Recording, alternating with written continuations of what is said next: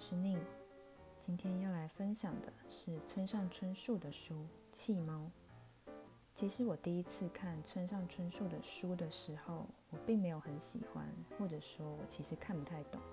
当时我看的第一本是叫《没有女人的男人们》，我刚还把它念反。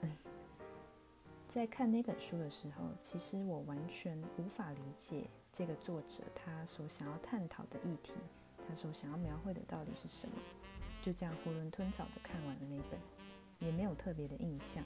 我只有记得一些对于性的描写，最深刻的大概就是这些。隔了很长一段时间之后，因为朋友的推荐，还有对于这个作者实在很好奇，为什么他这么有名？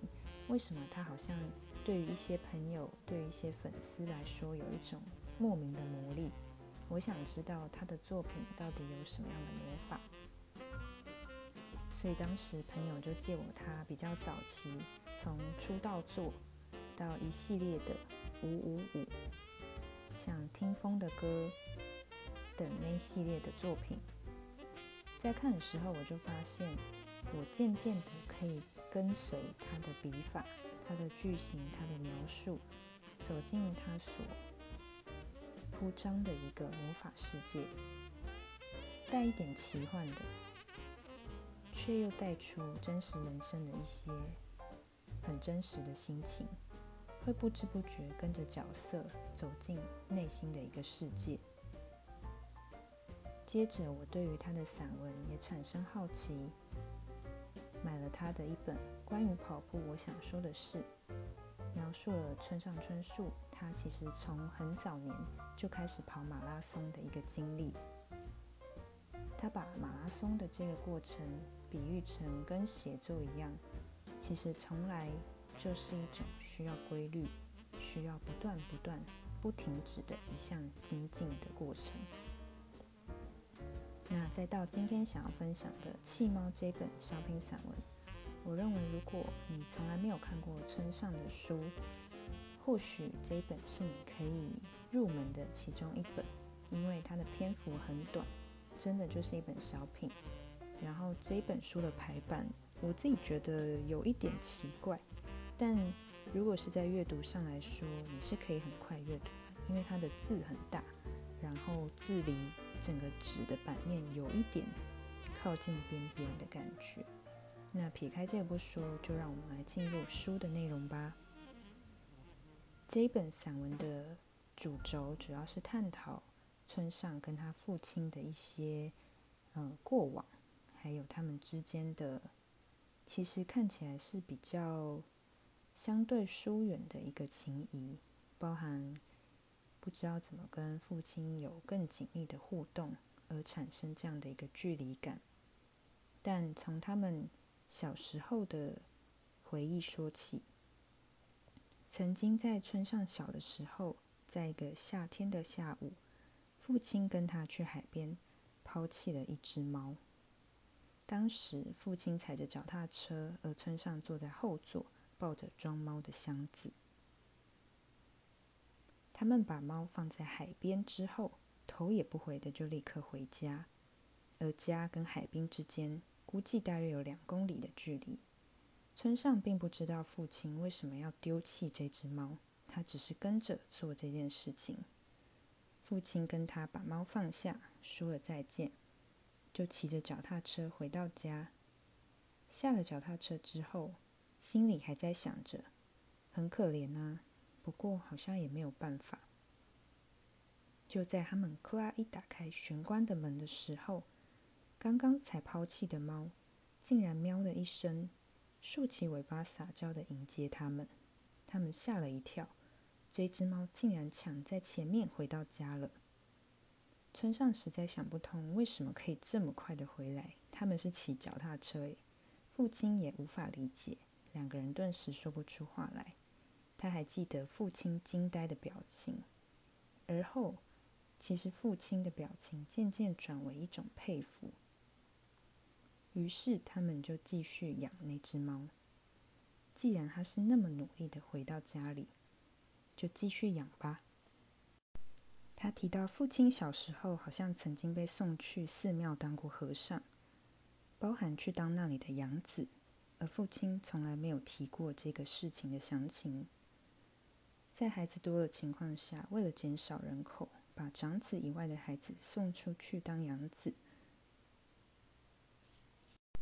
在当时并不是稀奇的事。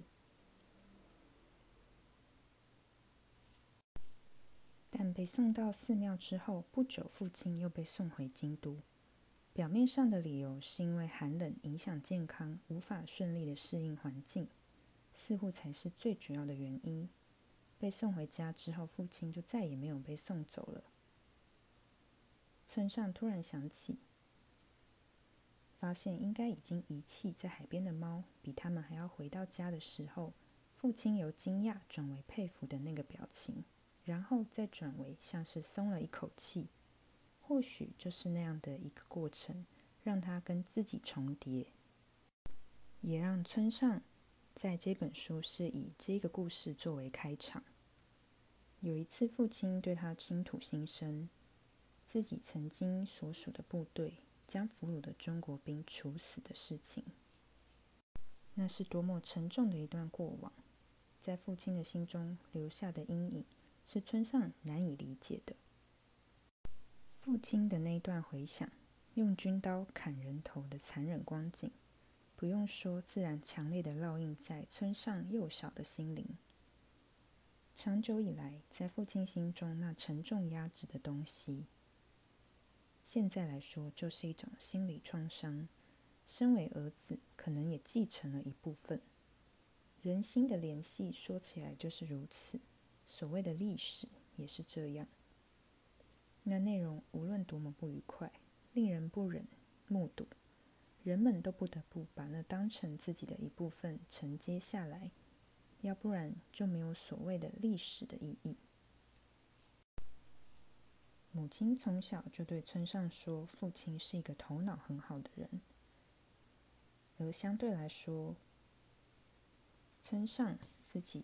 在课业上就不是以头脑的好坏来去衡量他的一个学业跟生活的标准。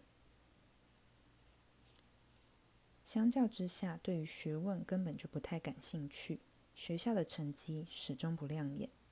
喜欢的东西会彻底热情的追求，不喜欢的就几乎不关心。从以前到现在都没有改变。学业成绩不至于太差。但也绝对不会让周围的人佩服，而这件事情似乎让父亲相当失望。写到这边，或许就可以渐渐去窥探村上在记录这本书的过程，其实是带着一种希望可以得到父亲的一种认可，或许无法满足父亲曾经那样的期待。因为自己与父亲所想追求的事情，其实从一开始就没有在同一条线上。父亲，父亲，父亲是父亲，村上是他自己，没有谁可以真正把自己的期许加注在另一个人的身上。村上甚至说，直到现在仍然一直让父亲失望，违背他的心，违背他的期待。这种心情，那种残渣般一直存在。虽然到了某个年龄之后，就会有一种算了的感觉，但对十几岁的时候来说，那怎么看都升不上舒适的环境，莫名就有一种模糊的内疚的感觉，始终纠缠着。在父亲的心中，可能有将自己人生中无法达成的事情，寄托在独生子村上的身上的想法吧。然而，随着成长，村上逐渐形成自己特有的自我，与父亲之间的心理摩擦逐渐增强，越来越明显。正因为两个人的个性都很强，彼此都不那么退让，自己的想法又无法直接的表达，两个人很像，却又无法真正的去贴近彼此。就这样过了大把的岁月与时间。直到最后与父亲谈话的时刻，是在他去世前不久的事。当时父亲已经迎接九十岁，得了严重的糖尿病，癌细胞转移到身体各部位。这时的父亲与村上，在他人生的最后极短暂的期间，两人做了尴尬的对话，看起来像是一种和解。理解到，就算想法不同、世界观不同，但联系两个人之间的缘，成为一股力量，能够在心中发挥作用。因为是他的父亲，因为是这两个人，因为他们两个曾经在某个夏天一起骑着脚踏车到海边去抛弃一只猫，后来一起发现被那只猫轻易的超越了。不管怎么说，那是一个美好的谜样的共同体会。在书中记录这些。村上所忆起的点点滴滴的回忆与父亲之间的点滴，让他想起一个平凡儿子所陈述的这些过往与父子之间的一些记忆。村上说：“我们只是朝向广阔的大地降下的庞大数量雨滴的其中一滴而已，虽然是独特的，却也是可能交换的一滴。”但那一滴雨水，也有一滴雨水的心思，有一滴雨水的历史，有将其传承下去的一滴雨水的义务。我们应该不要忘记，就算那会在什么地方被瞬间吸收，失去身为个体的轮廓，转化成为某个集合，消失而去。应该这么说，正因为那会被转化成一个集合。所以，我们应该不要忘记，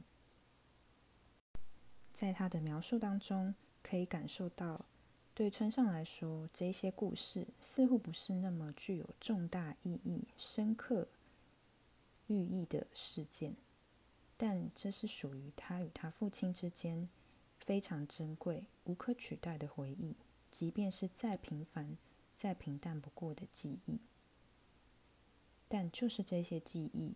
成就了父亲，成就了他，成就了他们家的历史，所以有现在的村上春树。而不论我们是再平凡的一个人，不论我们认为自己再怎么平凡，我们都仍然在写下自己的历史，用我们的方式，不论任何的形式。我想，这是村上在这本书当中。我所读到他想分享的一个部分。那今天的分享就到这边。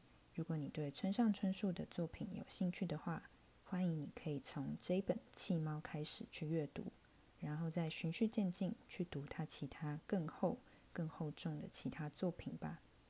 相信你会沉醉在其中的故事里，因为我之前也是这样沉醉在他的故事当中。我们有机会下一本书再见喽，下一集再见，拜拜。